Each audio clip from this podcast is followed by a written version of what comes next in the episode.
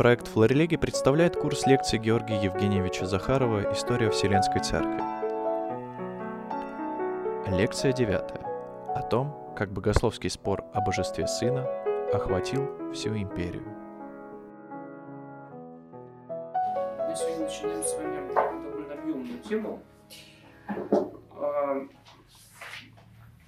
то есть историю арианских споров. И вообще у нас немножко изменится сейчас принцип изложения, потому что раньше э, мы с вами обсуждали, в общем-то, какие-то отдельные темы, отдельные проблемные вопросы на протяжении нескольких столетий, да, э, на примере истории нескольких столетий.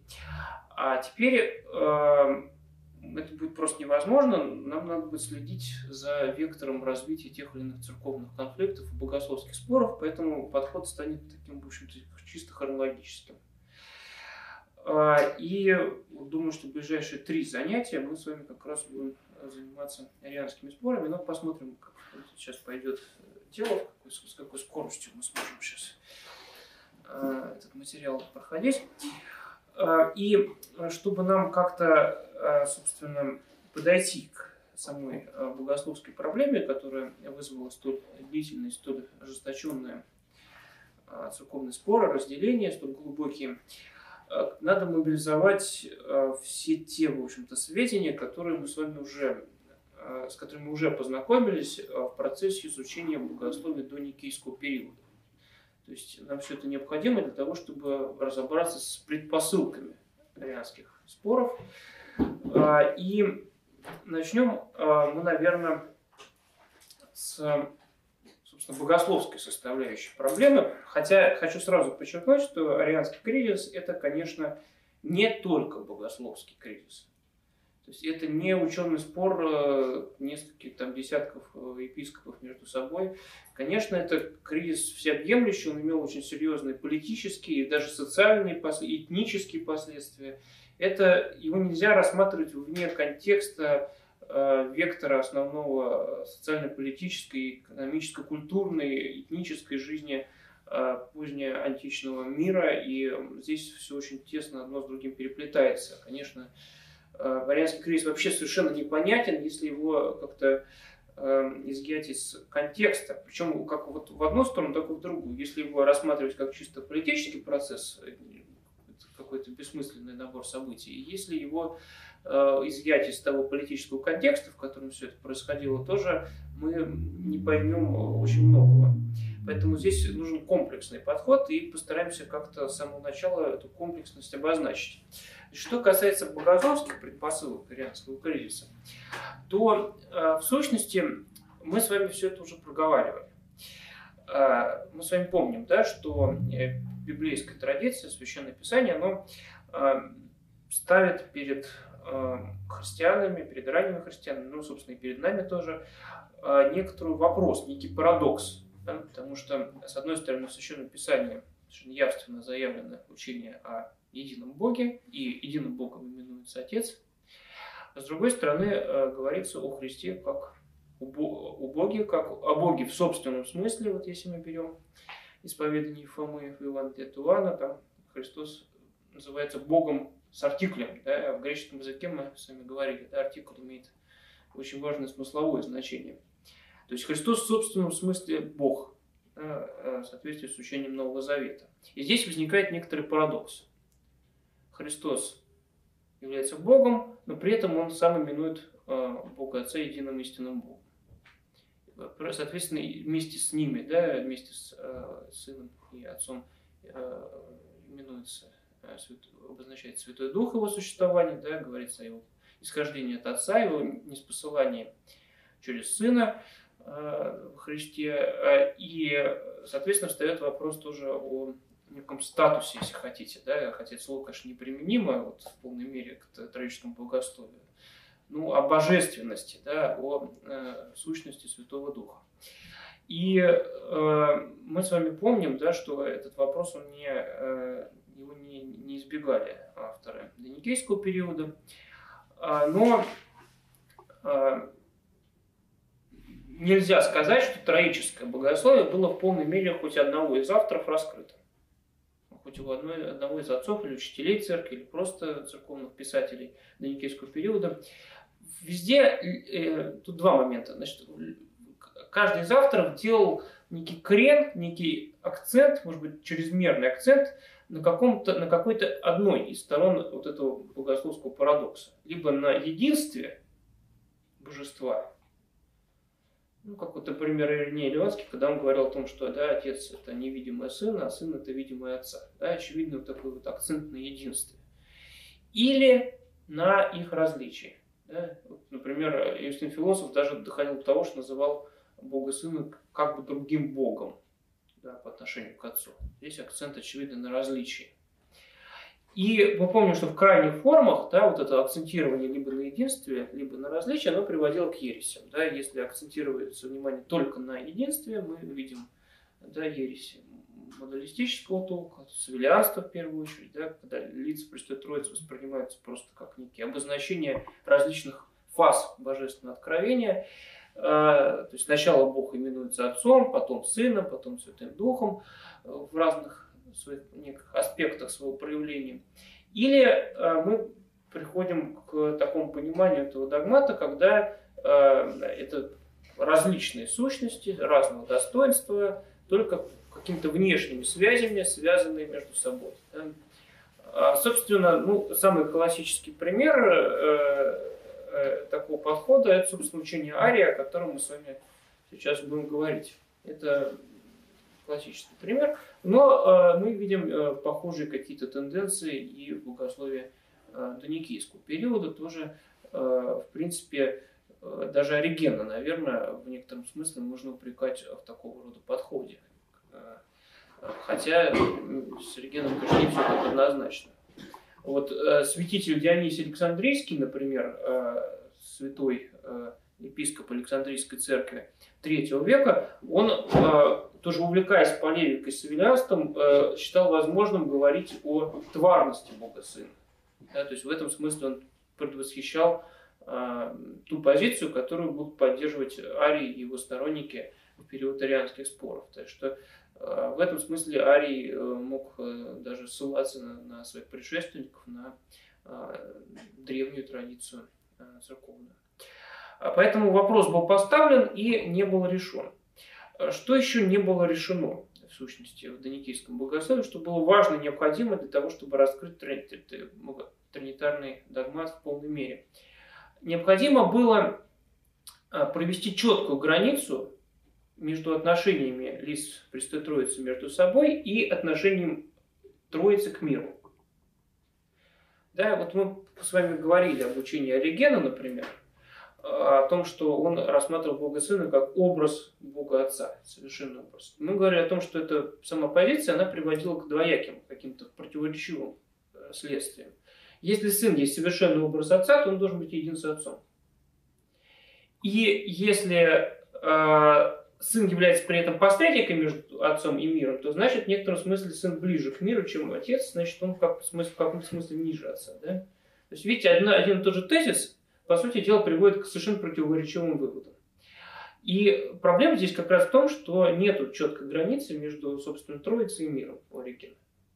И у него непонятно, Бог Сын это кто? Это первое творение Отца, как бы совершенное некое предначертание этого мира, да? Э, или это э, действительно лицо Престой Троицы, тогда э, у них общая воля, общее действие, общая сила, и тогда, собственно, должна быть четко проведена граница между Троицей и миром, которая у Оригена отсутствует.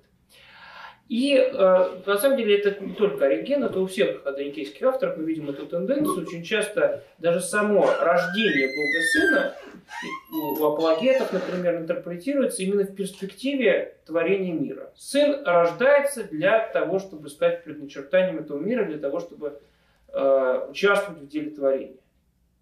И так понимают очень многие авторы. Э, и Э, практически все апологеты, на самом деле, если разбираться, они, именно так этот вопрос интерпретируют.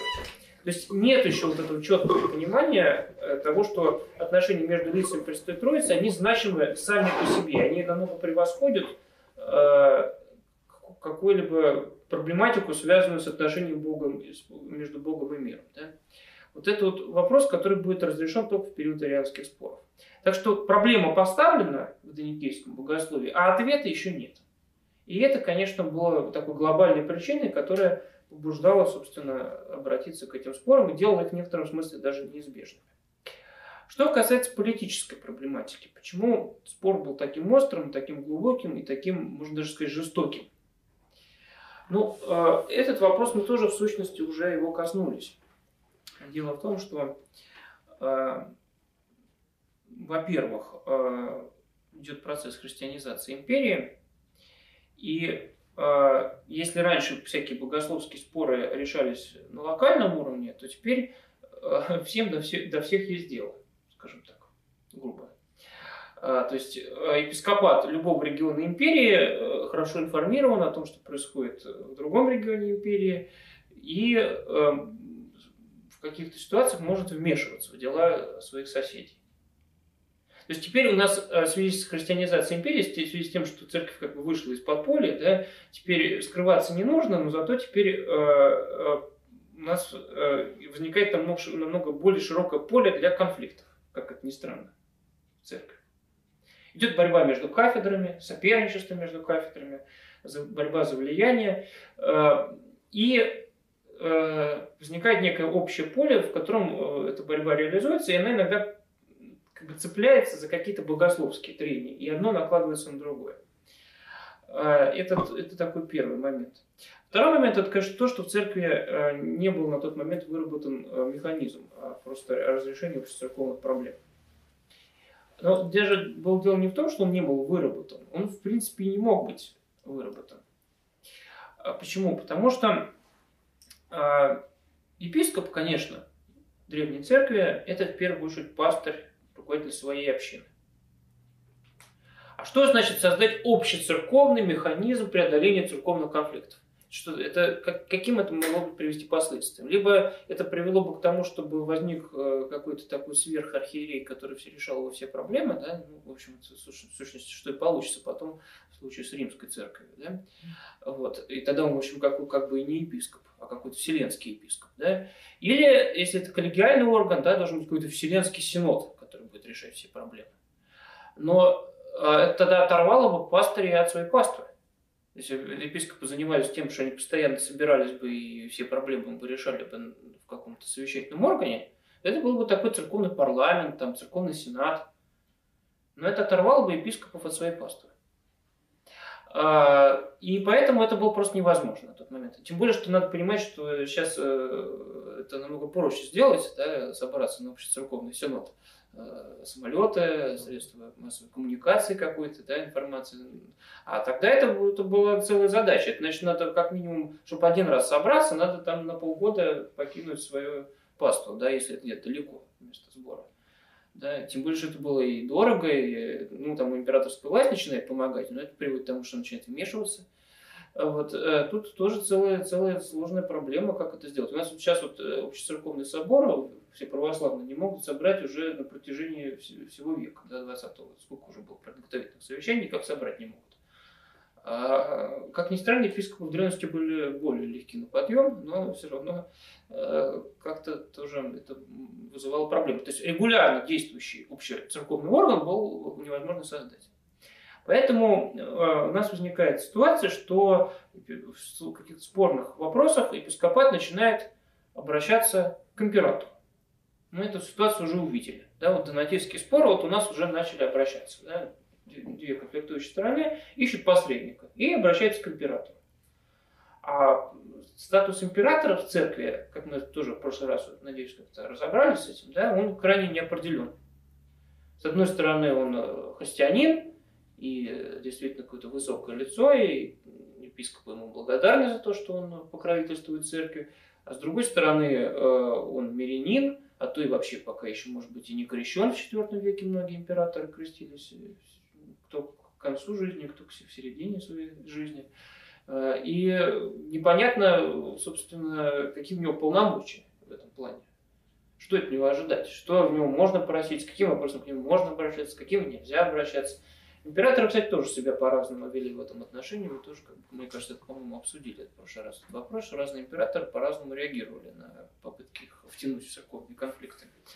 И получается довольно такая смутная какая-то ситуация. Да? С одной стороны, есть какая-то потребность общецерковного принятия каких-то решений, да, и нет возможности решать отдельные проблемы на уровне отдельных регионов.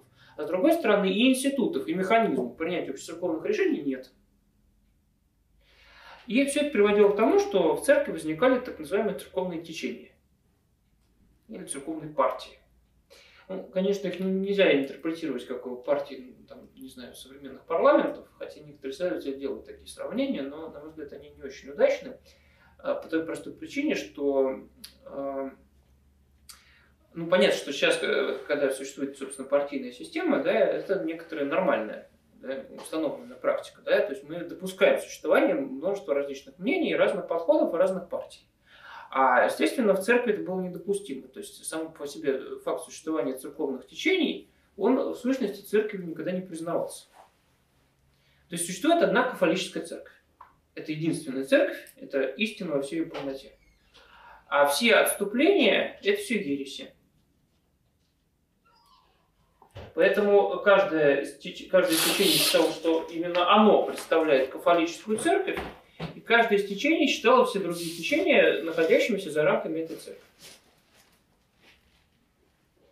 Поэтому э, это не, как бы не нормальная ситуация, но она очень устойчивая.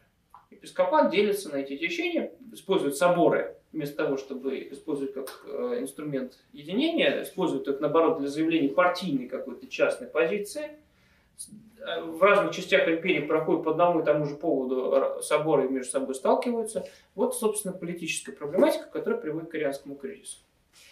Вот. То есть, э, видите, важнейший богословский вопрос и полная неурегулированность э, способов решения церковных конфликтов, они, собственно, и приводят вот к, тому, к той глубине, широте, размаху, охвату этого кризиса, который мы наблюдаем. Ну, а теперь уже ближе, собственно, к фактам, да, ближе, собственно, к истории.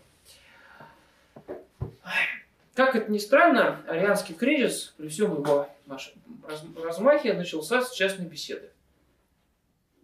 Значит, э, епископ Александрии Александр имел обыкновение собирать своих пресвитеров для э, каких-то богословских бесед. Цель не вполне знаю, но, видимо, какое-то согласование, что ли, в общем, позиций проповеди, потому что на самом деле пресвитеры в Александрии пользовались такой достаточно широкой автономией, у них э, за ними были закреплены отдельные церкви, и они проповедовали активно, и епископ таким образом как-то их координировал. Да? Ну, а с другой стороны, может быть, Александр просто любил побеседовать с пресвитерами, в этот момент тоже нельзя исключать. То есть это все носил такой, в общем, частный интеллектуальный характер беседы. И, значит, вот собирает он а, своих пресвитеров на эту самую беседу замечательную. И э, произошло это где-то около 318 года. Точно мы не можем сказать, в каком году это было, и вообще ясности здесь нет. Э, и епископ Александр начинает размышлять о учении о Троице и э, предлагает своим пресвитерам формулу некую, да, которая, по его мнению, наиболее адекватно и четко выражает тринитарное учение церкви. На самом деле формула действительно замечательная. Он говорит о том, что Святая Троица есть Троица в единице. Святая Троица есть Троица в единице. Ну, как раз парадоксальная полнота здесь как раз явлена. Да?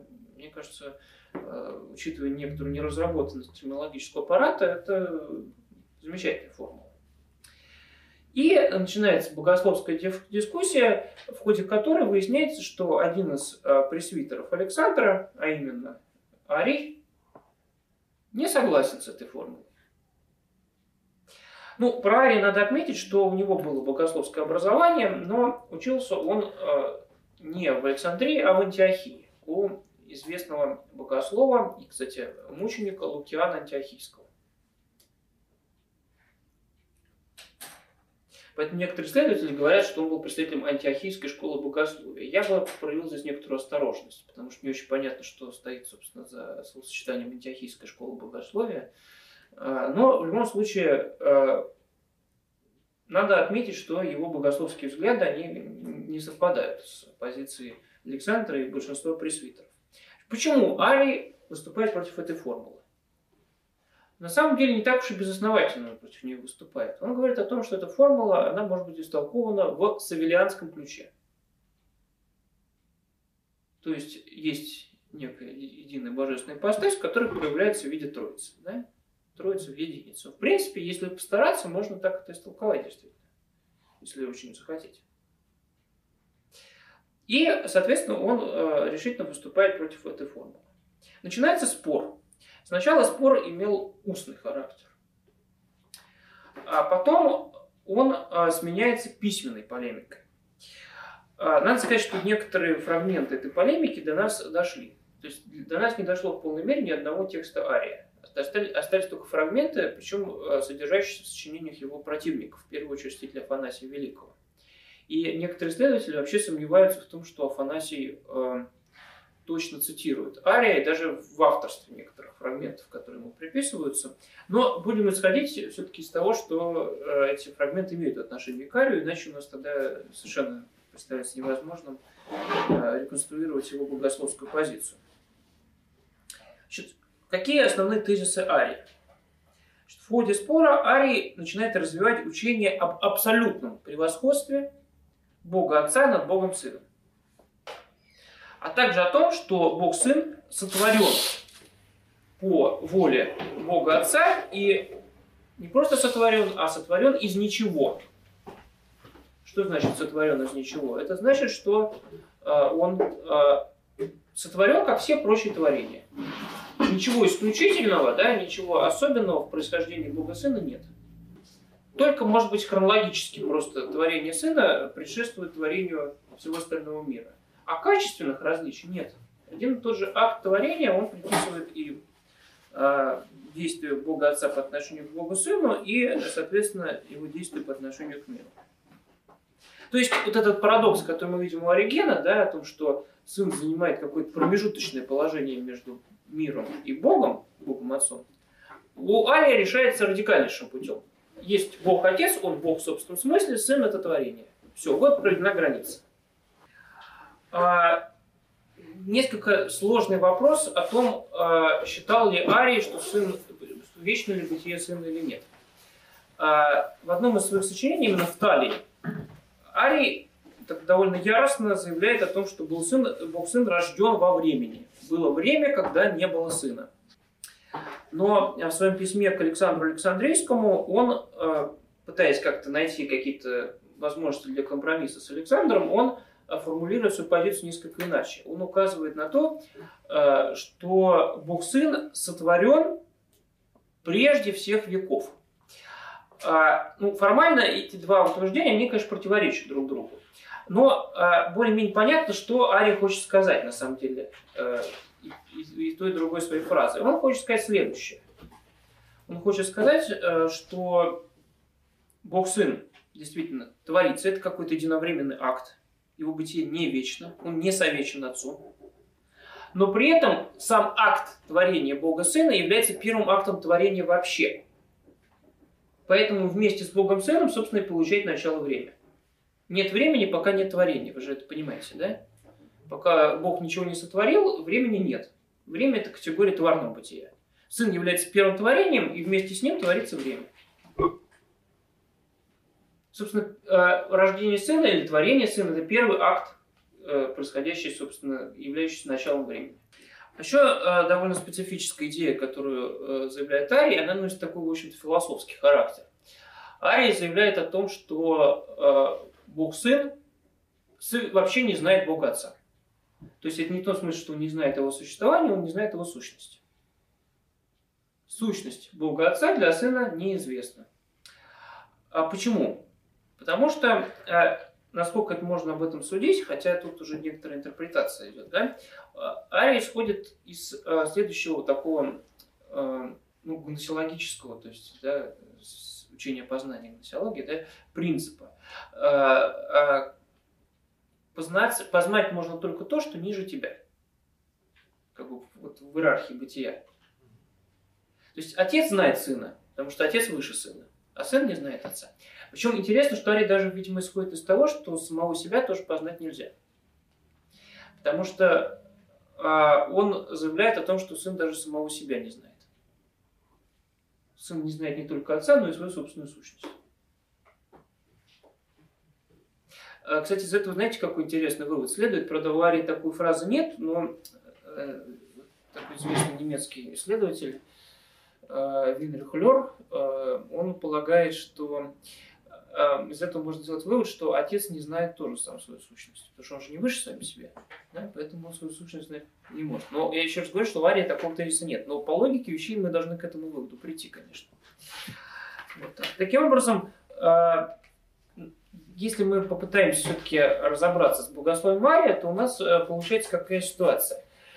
Нельзя сказать, что, собственно, его богословские идеи, а вот именно его, то, что называется тринитарный субординационизм, да, то есть идея подчиненности Бога Сына Богу Отцу, э, что вот эти его, собственно, богословские идеи, они действительно как-то э, сильно отделяют его от доникейской традиции. Учение творения Бога Сына присутствует у некоторых авторов, да, представление о сыне как о неком другом боге в каком-то несколько ином смысле тоже присутствует. Учение о подчиненности сына отцу присутствует. Здесь вот в чем новизна богословия Арии, в чем, собственно, ересь как по сути дела? В том, что он начинает привлекать к этому ну, такому довольно шаткому и неразработанному богословию еще целый ряд философских понятий, э, с помощью которых он пытается это богословие доразвить, и в результате у него получается действительно очень странное что-то такое. Например, он привлекает для разъяснения происхождения Бога Сына понятие «ничто». Да, он ставит вопрос о том, о, времени по отношению к бытию Бога Сына. Да? А, ставит вопрос о познании да, в отношениях между отцом и сыном. Тоже, в общем-то, философская проблема, в сущности. Да, и вот используя эти э, философские понятия, философские категории, философские проблемы, он пытается э, раскрыть Э, богословское учение церкви, у него получается ересь.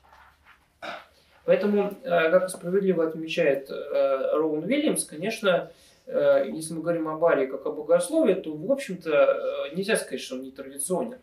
Но нетрадиционно то, что он использует философский аппарат. Почему тут именно таким, таким образом, каким он это делает, для раскрытия богословия. Вот в этом, конечно, его некоторые Э, некоторое такое заблуждение, которое мы наблюдаем.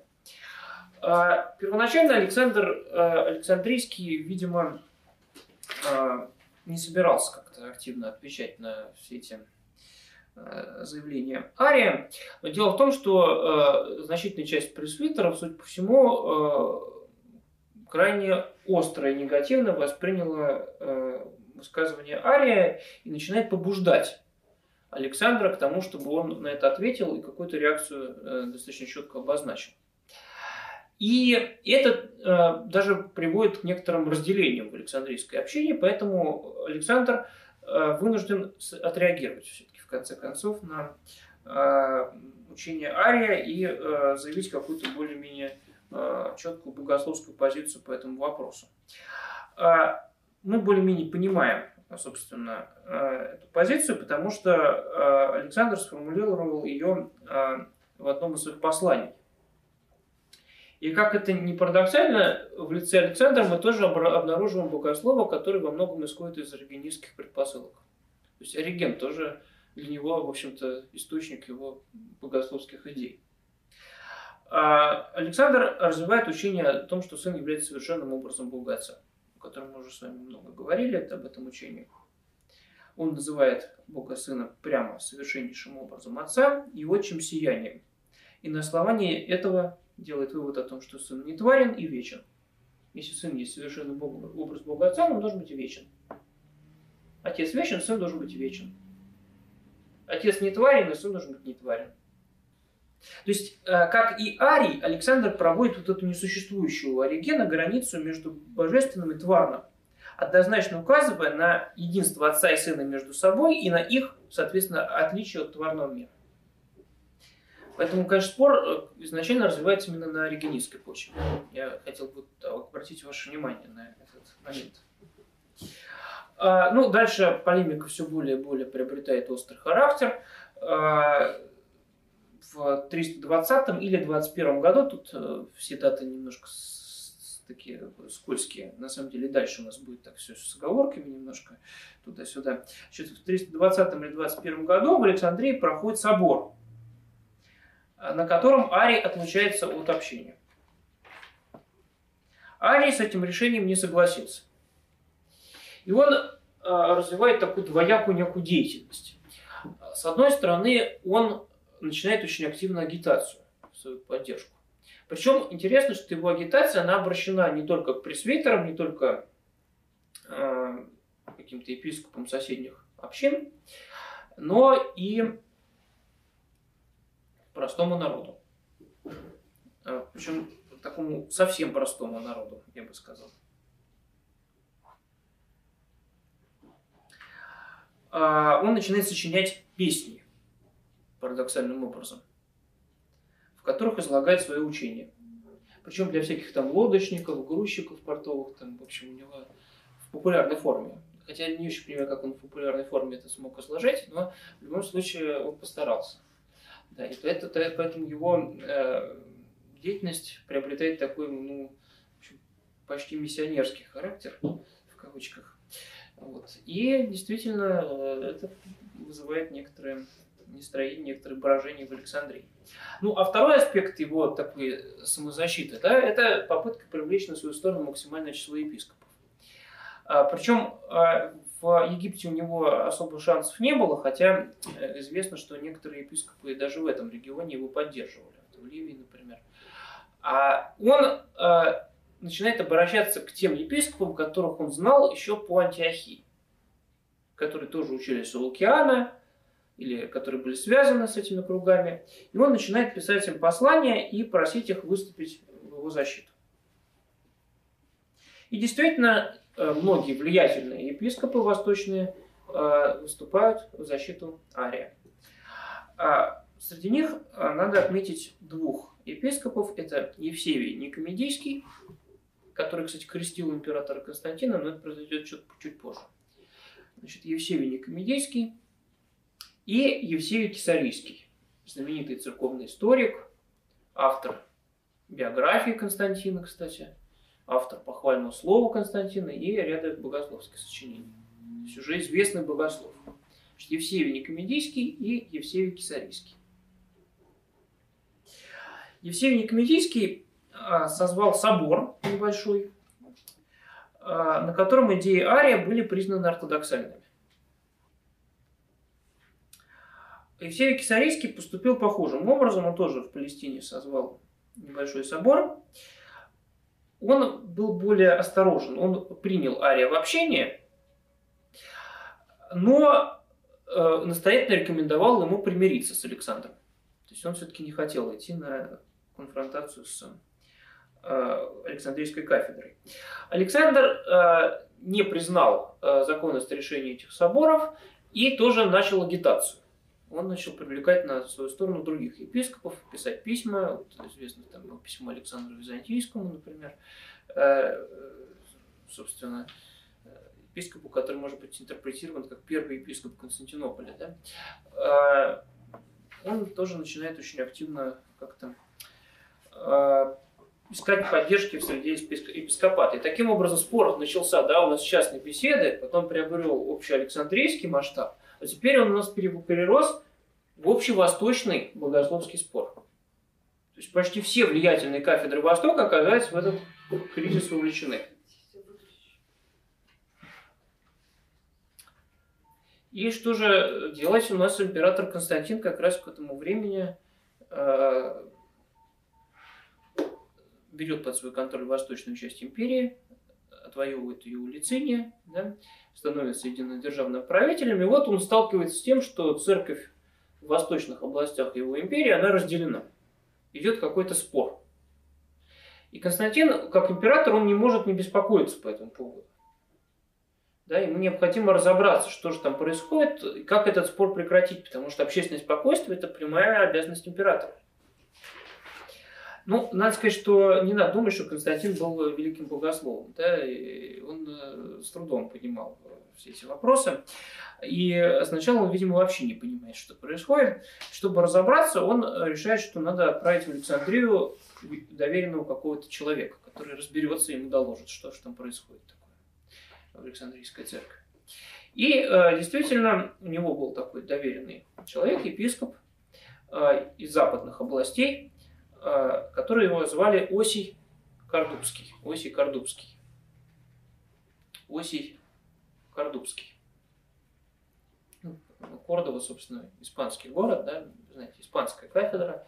И Константин был давно с ним знаком, и он ему доверял, и он просит его съездить в Александрию и разобраться, что же там такое происходит, почему там такие ожесточенные споры.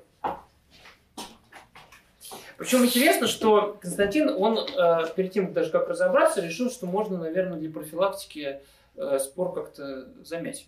Поэтому он отправляет Осия не просто так, он отправляет его со своим посланием. Сейчас я этот текст вам хотел бы зачитать, потому что, э, чтобы у нас не осталось никаких иллюзий по поводу того, что думал император Константин по поводу этого спора. То есть, текст, то есть послание обращено к Александру и Карию лично. Итак, пусть каждый из вас с равной искренностью простит другому и примет то, что справедливо советует нам ваш служитель. А что именно? О том, в прежние времена Неприлично было не вопрошать, не отвечать на вопросы, потому что подобные вопросы не вынуждены каким-нибудь законом, а предлагаемые любопрением бесполезной праздности, хотя являются иногда как следствие естественного упражнения, но мы должны держать их в уме, а не выносить легкомысленно в общественные собрания и не верять необдуманному слуху черти. То есть смысл такой, что э, вообще нечего было проводить богословские беседы, но сразу же проводили бы, то э, общем-то, не выносили бы на всеобщее обозрение ваше собственное разделение. Да, и беспокоили бы слух народа, и, и вызывали бы общественное нестроение по этому поводу. Ибо кто может обстоятельно узнать или по надлежащему истолковать столь, силу столь великих и столь трудных предметов? То есть богословские вопросы в сущности вообще невозможно как-то что-то там говорить да, определенное. Ну кто это может познать? Все непознаваемо. Если же иной счел бы это легким, то многих ли убедит среди народа. То есть народ ничего понять не может в любом случае. Сверх того, при тщательном исследовании подобных вопросов, кто устоит против опасности впасть в заблуждение? Итак, в изыскании всего, э, всего рода надо удерживаться от многословия, чтобы или по слабости своего естества, не имея силы истолковать предложенный вопрос, или по тупости слушателей, не умея сообщить им ясного понимания о высказанном учении, тем или другим образом не довести народ либо до богохульства, либо, либо до раскола. Пусть же и неосторожный вопрос, и необдуманный ответ прикроются в каждом из вас взаимным прощением. Ибо повод к вашему спору, обратите внимание, не касается какого-либо главного учения в законе. То есть учение Престой Троицы – это не главное, по мнению императора Константина, учение в законе и вы не вносите какой-либо новой ереси в ваше богослужение. Образ мысли у вас один и тот же, как одно основание общения. То есть вот позиция императора Константина на начальном этапе. Вопрос неважный, надо всех успокоить, примириться и, и не думать больше о таких сложных и э, превосходящих человеческое разумение проблемах. Да? А главное совершенно не это. Ну, понятно, что призывы не возымели никакого эффекта, потому что и Арий, и Александр все-таки, видимо, склонились к тому, что это не самый неважный вопрос в законе. А, и а, тогда император решает, э, решает да, Иосий Кордубский, съездив в Александрию, он явно принимает сторону Александра. Надо сразу подчеркнуть этот момент. И после этого император а, решает, что вопрос нужно как-то разрешить радикальным путем, а именно созвать большой собор. Император исходит из того, что если много епископов соберутся, помолятся, пообщаются, они договорятся, и мир в церкви восторжествует. Немножко наивно, но, в общем, он э, именно исходит из этого. Кстати, надо сказать, что не все исследователи сейчас склоняются к тому, что собор был создан, собственно, из-за арианского спора. Дело в том, что когда Евсей Кисарийский в своем сочинении «Жизнь Константина» формулирует, собственно, причину созыва собора, он на первом месте называет спор о праздновании Пасхи, как это ни странно. И э, есть следователи, которые склоняются к тому, что Константина вопрос о праздновании Пасхи волновал намного больше, чем арианский спор. Ну, э, ввиду приведенной цитаты, честно говоря, э, не столь безосновательным, кажется, этот тезис. Хотя э, понятно, что мы даже до конца не понимаем, какие были приняты решения по поводу Пасхи, да? а вот по поводу арианских споров мы знаем решения. Поэтому даже если это было так, то в ходе собора стало понятно, что все-таки вопрос о Троица является главным. Это, я думаю, никто не поставит под сомнение.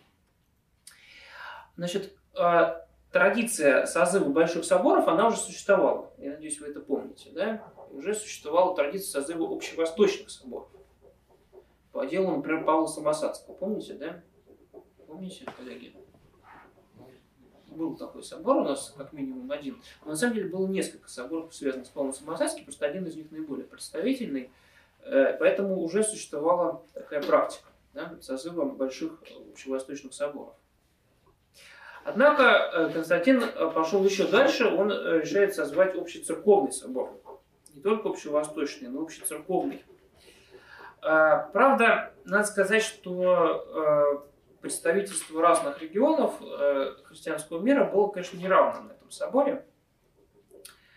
Значит, собор был созван весной 325 года в Никее. Весной 325 года в Никее. А Никея это страна, да? Никея это город. А, город. В Малой Азии. Угу. В Малой Азии это часть Римской империи. Никея это город в провинции Вифиния. Значит, в Никею а, кстати, выбор связан, видимо, с тем, что она находилась э, как бы, удобно для императора, потому что он сам хотел присутствовать, и, в общем, ему показалось, что там удобнее всего собраться. В Никею прибыли четыре западных епископа всего лишь. Остальные епископы были восточными. Значит, среди этих западных епископов были Осий Кордобский, из таких известных, и Цицилиан Карфагенский. Иосиф. Осиф, Осий, А, Осий. Оси. Кордобский и Цицилиан Карфагенский. И Цицилиан Карфагенский. Цицилиан. Цицилиан. А, ему в доске писать, пусть она там завешена. Карфагутский. Карфагенский. А, Карфагенский. Карфаген. Мгм. А римский папа Сильвестр лично не присутствовал, но послал двух пресвитеров, легатов. То есть дистанционное присутствие обеспечил свое.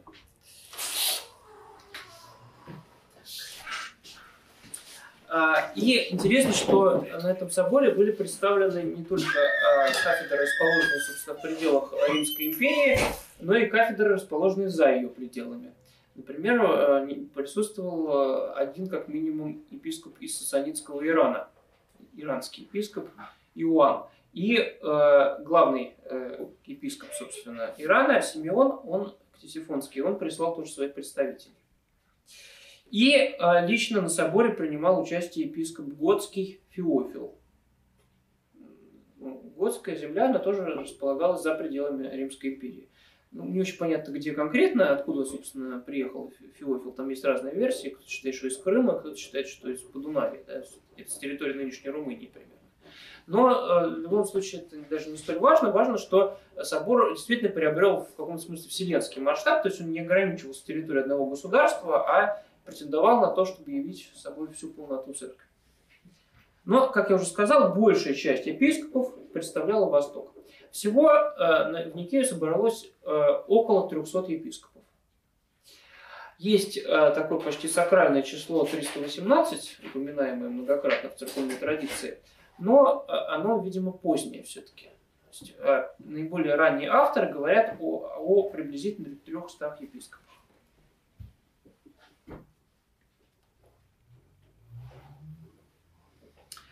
Э, Подробнейший отчет о том, что проходило на соборе, сохранился в письме э, Евсевия Кисарийского своей пастве. Он решил своей пастве рассказать, что же там такое на соборе приключилось.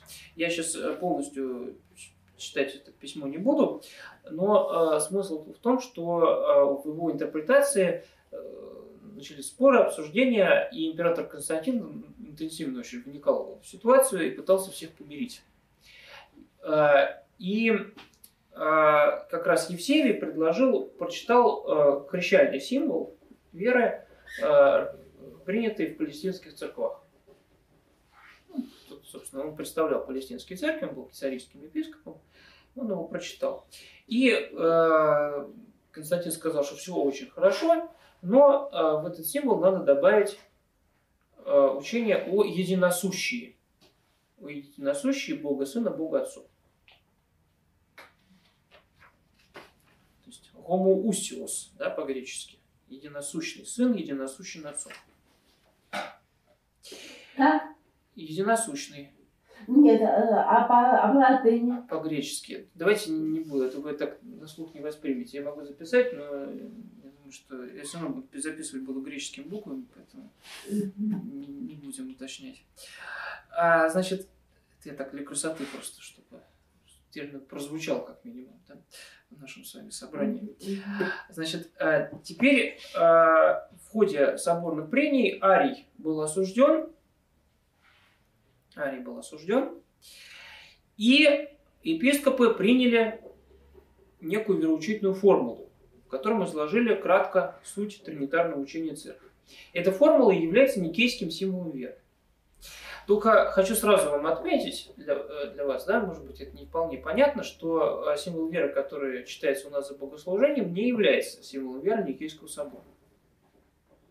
Это э, некоторый расширенный комментарий к нему, который был составлен на Втором Вселенском соборе в Константинополе в 381 году. Поэтому, чтобы э, не оставить вас в некотором неведении, я хотел бы вам прочитать изначальный символ веры, так как он был принят в Никее. Сейчас мы с вами отметим, что есть некоторые разночтения между этими двумя текстами, э, между тем символом веры, который мы сейчас активно используем, и никейским символом. Я говорю не противоречие, а именно разночтения некоторые. Да? Значит, я буду читать, естественно, в русской версии. Думаю, что славянский вариант нам совершенно тут не уместен. Веруем в единого Бога, Отца Вседержителя, Творца всему видимого и невидимого. Ну, пока все, собственно? И в единого Господа Иисуса Христа, Сына Божьего, единородного, от Отца рожденного, обратите внимание, то есть из сущности Отца. Эктосусиасту патрос по-гречески, да? Из сущности Отца. Вот эту, эту, эту тезис у нас сейчас, сейчас нет. В Бога от Бога, свет от света, в Бога истинного от Бога истинного, рожденного, несотворенного, единосущного Отцом, через которого все произошло как на небе, так и на земле. Ну, то же самое, да? Который для нас, людей, и для нашего спасения сошел, воплотился и вочеловечился, страдал и воскрес в третий день, и вошел на небеса, и приедет судить живых и мертвых, и в Духа Святого. Все, про Духа Святого больше ничего нет. Дух Святого и все. Дальше никаких комментариев. А дальше э, к символу веры прибавлены так называемые анафематизмы. То есть это осуждение еретических каких-то учений. Да? А говорящих, что было время, когда сына не было, или что его э, не было до рождения, или что он родился из несущего, ну, в смысле из небытия, из ничего, да? либо утверждающих, что Сын Божий э, существует из иной ипостаси, то есть не из ипостаси отца, да, или сотворен, или превратен, ну, то есть имеет какую-то изменчивость, или изменяем, святая, кафолическая и апостольская церковь анафематствует. Вот, собственно, никейский символ веры. Здесь, конечно, очень важно ставка учения единосущий Бога Сына, Бога Отцу и раскрывающая вот эту формула из сущности Отца. Ну, а судя по всему, в наш символ веры она не вошла по той простой причине, что впоследствии великие каппадокийцы, Василий Великий, Григорий Богослов, они все-таки покажут, что э, это не совсем как бы точно так говорить, что сын из сущности отца. Сын единосущен отцу, но ипостасно э, рождается от отца. Да? То, скажем, э, из сущности отца, значит сказать, что сущность отца, то есть сущность Божия только сущность отца. А сын как бы от нее, да? Э, вот. То есть это некоторое неравенство между в отношении сущности отца и сына получается. Да? То есть это как бы не очень аккуратно, так сказать. То есть никто никогда символ веры никейский не отменял, но вообще, если очень постараться, можно этот тезис как-то не, не, не в хорошем ключе каком-то развить. Поэтому, э, видимо, все-таки уже расширенный вариант был принят. Ну а потом, конечно, то, что тут нет учения в Святом Духе разработанного, тоже это э, просто соблазн для всяких еретиков, поэтому тоже этот вопрос э, эм, было невозможно как-то замолчать уже после того, как вопрос в духе был поставлен. Просто дело в том, что вот в тот период, в начальном этапе арианских споров, вопрос о божестве Духа даже не обсуждался. Всем как-то хватало вопроса о божестве Бога Сына и его статусе, а Святой Дух ну, как-то до, до, до понимания того, что надо и поговорить об этом, э, богословы дошли только где-то к 60-м годам 4 века, то есть у нас еще несколько десятилетий, даже никто об этом как-то особо и помышлять не будет почему-то. Это тоже такой некоторый казус да? Э, богословских споров. Так, значит, ну каковы все-таки политические последствия э, арианского кризиса? Ну, как я уже сказал, э, действительно, Арий э, был осужден на этом э, соборе. А большинство епископов поддержало позицию императора, подписали никейский символ, и все Кисарийский, кстати, тоже подписал его.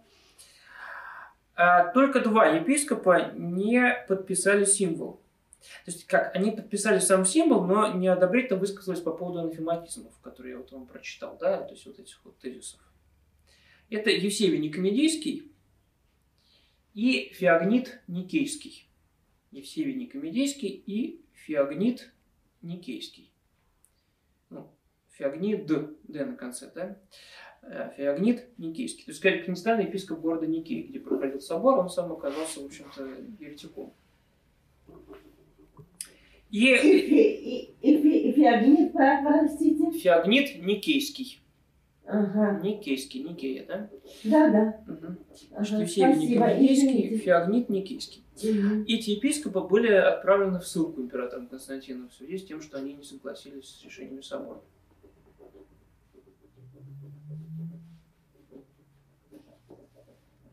Ну и все радостно разъехались, думая, что единство церкви в общем, восстановлено. Но не тут-то было. Иначе бы у нас все бы сейчас уже закончилось бы. Я анонсировал как минимум да, три лекции по арианских споров. Там они у нас не заканчиваются на этом, к сожалению. А уже после, через два практически года после Никейского собора начинают происходить события, которые Э, впоследствии будут интерпретированы сторонниками э, никейского учения как некая борьба против никейского символа. Хотя, надо сказать, что не все так однозначно. А, значит, а Константин уже крещен тогда был? Нет. А потом он вернулся в Сирию? Так, да, потом его вернет, и он его крестит. А фамилия Константина? Император Константин. Македонский? Фамилия? Нет, ну что Македонский. Нет, на самом деле, если уж говорить о фамилии, о фамилии, то Флавий скорее. Как как? Флавий. Флавий, да? Да, но только фамилия здесь совершенно ни при чем. Потому что никто по фамилиям никого не называл.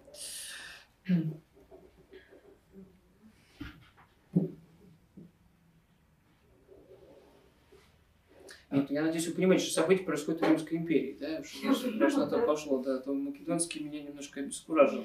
Я пошутила. Очень хорошо.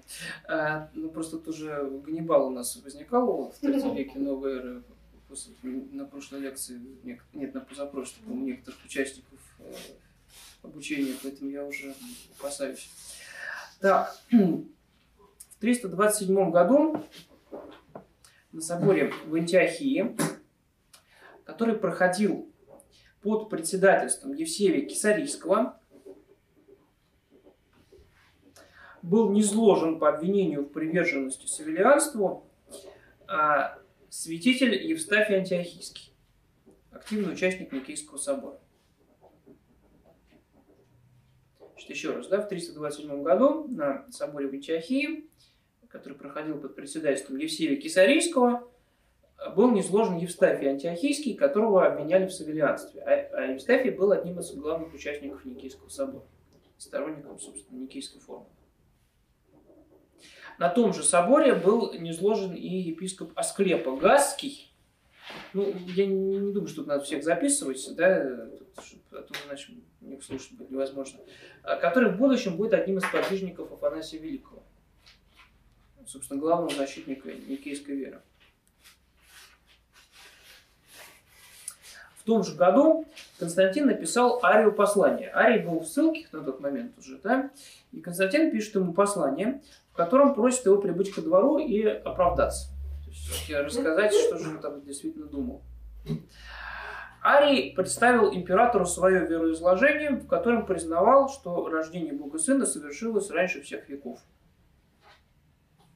Но о его единосущем отцу ничего не писал. Константин удовлетворился этим исповеданием и э, потребовал от Александра Александрийского принять Ария в общение. Э, довольно странная постановка вопроса. Император у нас опять решает, кто, кто прав, кто не прав в богословском плане. Да? Александр отказался. А, так что у нас возникает уже некоторое трение на почве вопроса, можно ли реабилитировать Ария. А, к императору с просьбой восстановить их на кафедрах обратились Евсевий Никомедийский и Феогнит Никейский. Они заявили, заявили о том, что они полностью одобряют никейский символ. Константин разрешил им вернуться на кафедры. Вскоре Евсевий Никомедийский станет фактически самым влиятельным восточным епископом, и действительно именно он совершит крещение императора Константина. В 328 году умирает Александр Александрийский.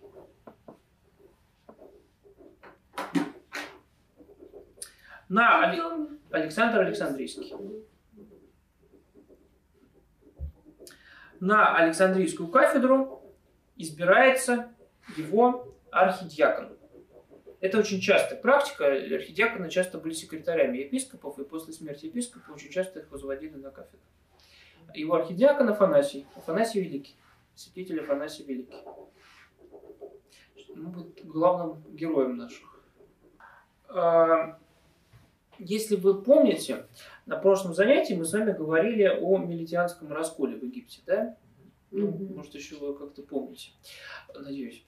А, вот, там, там много всего было на прошлом, на прошлых двух занятиях. Значит, э, ну, вы помните, что это раскол связан с Диоклетианом гонением, да, и он как-то парализовал жизнь э, церкви в Египте. И вот милитяне, они очень активно выступили против избрания Афанасия Великого, и, судя по всему, он против них начал предпринимать какие-то действия тоже, нам не до конца понятные. И вот в этот спор, в общем-то, чисто такой дисциплинарно-управленческий, да, э, вмешались сторонники Евсевия Никомедийского, которых я дальше буду называть евсевианами.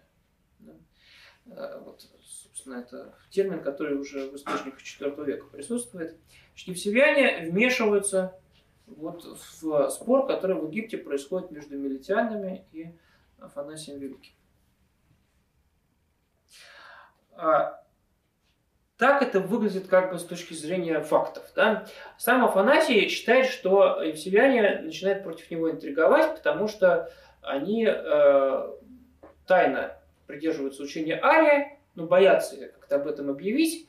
Вот, и э, вместо того, чтобы э, открыто вступить в богословский спор и объявить всем, что они являются еретиками, они начинают вести козни против сторонников единосущия против сторонников никейской веры.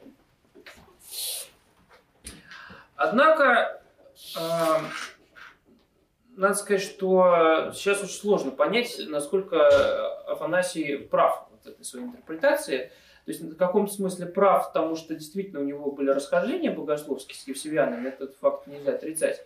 Но с другой стороны, Э, я обратил ваше внимание на два момента. Во-первых, евсевяне никогда против Афанасия богословских обвинений не выдвигали. То есть они его не считали еретиком. Они выдвигали против него обвинения канонического и даже уголовного характера. Сейчас обсудим, что имеется в виду. Но никогда не обвиняли его в том, что он придерживается неправильного какого-то учения. Он их обвинял, они его нет. И а, второй, а, конечно, момент. А, Евсевиане, конечно, не считали себя учениками Ария. Они к нему относились э, достаточно лояльно, но ни в коей мере они не считали себя его, его учениками. Это были епископы, Арий был пресвитером, они учились с ним примерно в одно время, Евсевий Комедийский был влиятельнейшим епископом Востока, у Севера Кисарийского тоже были свои богословские взгляды. Никто из них не, не считался учеником Ария. Они могли к нему более-менее лояльно относиться, но и даже в богословском плане мы должны отметить, что э, не все тезисы Ария, которые он выдвигает в ходе своей полемики с Александром, действительно евсевяне поддерживали. Вот, например, никогда евсевяне не учили о том, что Бог Сын сотворен Богом Отцом из ничего. Никогда не учили о том, что было время, когда не было Сына. Все вот эти вот специфические черты для них совершенно чужды. 19.09 сейчас. А, так. А, и сейчас мы подойдем к кульминации к конфронтации. Значит, борьба Евсевян против стиля Афанасия начинается в начале 30-х годов IV века. И а, достигает своей кульминации к середине а, 30-х годов. А, Евсевиане обвиняют святителя Афанасия не больше, не меньше, как в убийстве. Они утверждают, что он убил милитианского епископа Арсения Ипсилийского. Мало того, он только его убил, кстати, нет, не, не, не просто Арсения Ипсилийского, и ну, хотя, возможно, он как-то сочувствовал милитянам, потому что это было, в общем-то, связано с милитянским спором. Не только его убил, но еще отсек у него руку и с помощью этой руки занимался волхованием. То есть он не только Чем? убийца, но и чародей. Да.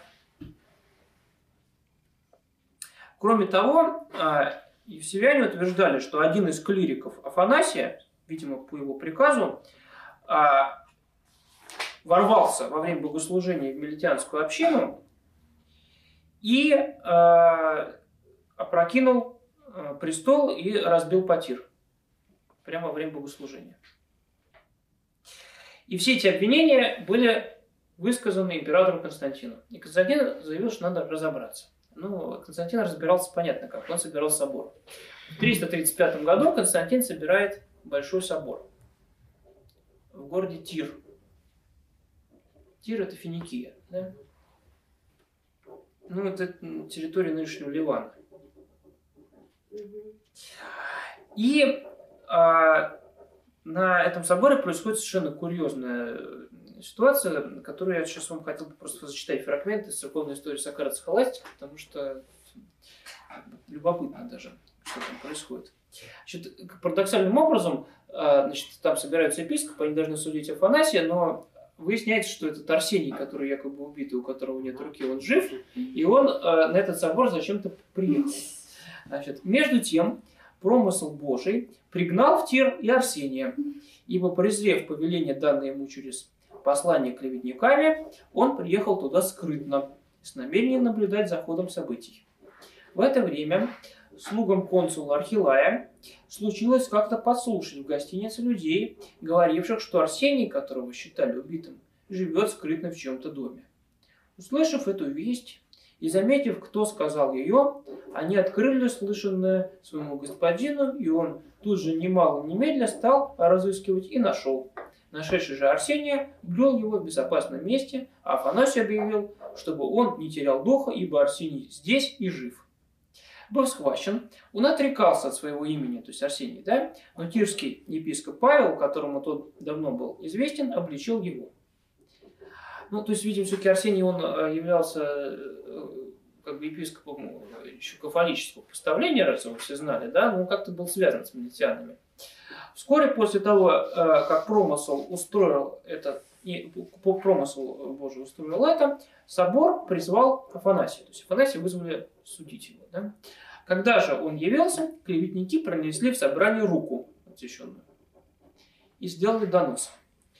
При этом Афанасий вел дело мудро. Он спросил с присутствовавших обвинявших его, кто из них знает Арсения. И когда многие сказали, что знают, приказал привести его со скрытыми под плащом руками. Потом опять спросил, это ли тот, который лишился руки? Тут одни совершенно смешались от такой нечаянности, а другие хотели видеть, где отсечена у Арсения рука. Ибо в самом деле думали, что у него не достает руки, ожидали, что Афанасий будет оправдываться как-нибудь иначе. Но он отвернул плащ Арсения с одной стороны, указал его руку. После всего некоторые опять стали заключать, что видно, Арсений лишился другой руки. А между тем Афанасий немного медлил и оставлял их в недоумении. То есть выдержал такую артистическую паузу. Наконец, однако, немедля уже отвернул другую сторону плаща и указал другую руку. И, наконец, сказал присутствующим, Арсений, как видите, имеет две руки, а место, откуда отсечена третья, пусть укажут обвинители. Так что э, вопрос с Арсением был решен. Но остался вопрос насчет Потира и вот этого инцидента с э, милитянской общиной. И э, собор Тирский отправляет э, такую следственную комиссию из нескольких епископов, причем все они были враждебны к Афанасию, э, в Египет разбираться, что же там произошло на месте. Комиссия э, разобралась вроде как в Египет, съездила в Египет, вернулась и заявила, э, что Афан, э, Афанасий виноват. Его пресвитеры действительно совершили святотатство. И тогда э, Афанасий понимает, что дело очень его плохо, и э, решает просто в тире не оставаться. Он уезжает из тира. И отправляется в Константинополь. Зачем? Он хочет апеллировать к императору. Тирский собор, э, когда Афанасий уехал, он на какое-то время переместился в Иерусалим. Там они осветили базилику Воскресения. И э, дальше они получают от императора вызов в Константинополь.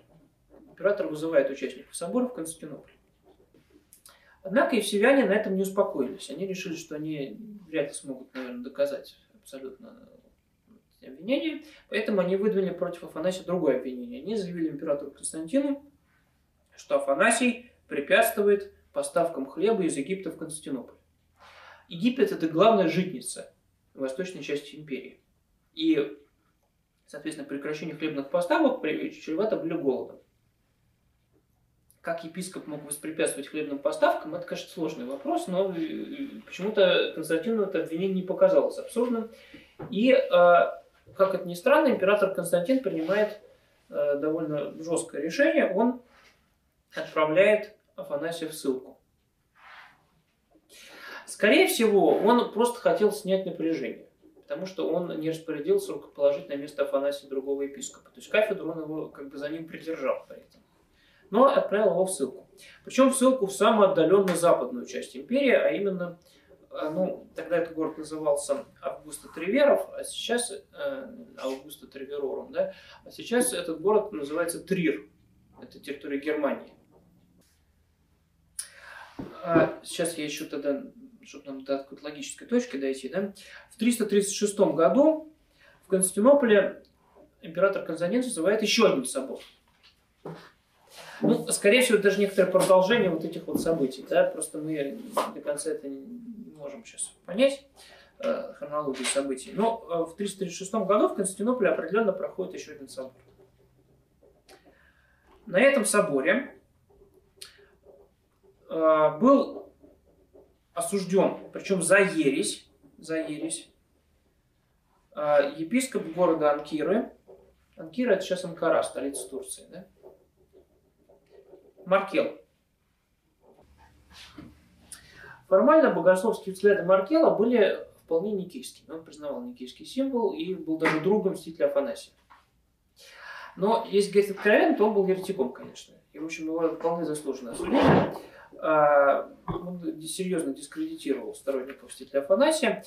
Ну, если как-то попытаться так э, более-менее кратко обозначить, что он там такое говорил, то он, он утверждал, что божественное слово – это некая божественная энергия, божественное действие, да, такое вот персонифицированное.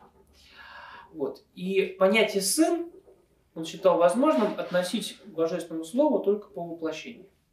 То есть воплощенное слово – это сын. А до воплощения это не сын. Кроме того, э, Маркел утверждал, что царство Христа не будет вечным. Кстати, обратите внимание, да, в нашем символе веры вставлено, да, царство его не будет конца. Это против Маркела была вставка потом. В никейском символе этого не было. И когда-нибудь царство Христово завершится, и наступит царство Божие какая-то совершенная да, такая фаза отношений. Против Маркела было написано множество полемических сочинений, в том числе в Сивике Савийский, кстати, написал против него трактат. И, а, соответственно, на, а, а, на Константинопольском соборе Маркел был осужден как еретик. И второй момент, тоже произошедший в том же 336 году, и, судя по всему, на том же самом соборе. Извините, а можно отойти просто там осветить, Я а потом подойти? Буквально сейчас уже заканчиваю. А, Вот, а, в том же самом 336 году произошло еще одно важное событие. А, Арий тоже прибыл в Константинополь, и евсевяне решили, что ему можно вполне вернуться в церковь. И они назначили ему день, когда они, собственно, собирались его ввести торжественно в церковь, реабилитировать его. И Константин был не против. И а, в этой ситуации тут, как это ни странно, центральной фигурой оказывается епископ, о котором мы с вами почти ничего до этого не говорили. Это Александр Константинопольский, епископ Константинополя. Он считал Ария. Но при этом у него практически не было никаких механизмов сопротивляться, потому что большая часть восточного епископата поддерживала Ария и ну, в этом вопросе, да, и, соответственно, просто это привело к тому, что он был бы не изложен. Ему начали угрожать неизложением. Тогда он стал молиться Богу, чтобы что-то такое произошло. Ну, это нам сам Афанасий так потом это рассказывает, эту историю. Значит, то, что она так немножко легендарная по, по форме, ну, непонятно, насколько она достоверна, но, по крайней мере, она рассказывается. Значит, и дальше с Арием произошло следующее. Он э, за день до того, как он должен был введен в церковь, где-то там прогуливался по Константинополю, и вдруг ощутил э, какую-то резкую боль в животе. Ну, там все в подробностях заходит, значит, в некое отхожее место общественное, все хорошо организовано, Константинополь в этом плане. Вот. И там дальше э, совершенно неожиданно у него э, вываливаются все внутренности, то есть он погибает. То есть, и понятно, что Афанасий это интерпретирует как суд Божий. Да? Вот его вопреки решению Киевского собора, вопреки тому, что Арий богохульных хотели ввести в церковь, и Бог этого не допустил по молитве Александра, Византи... Александра Константинопольского. То есть Арий погибает. В 336 году Арий умирает. И на следующий год, в 337 году, умирает император Константин.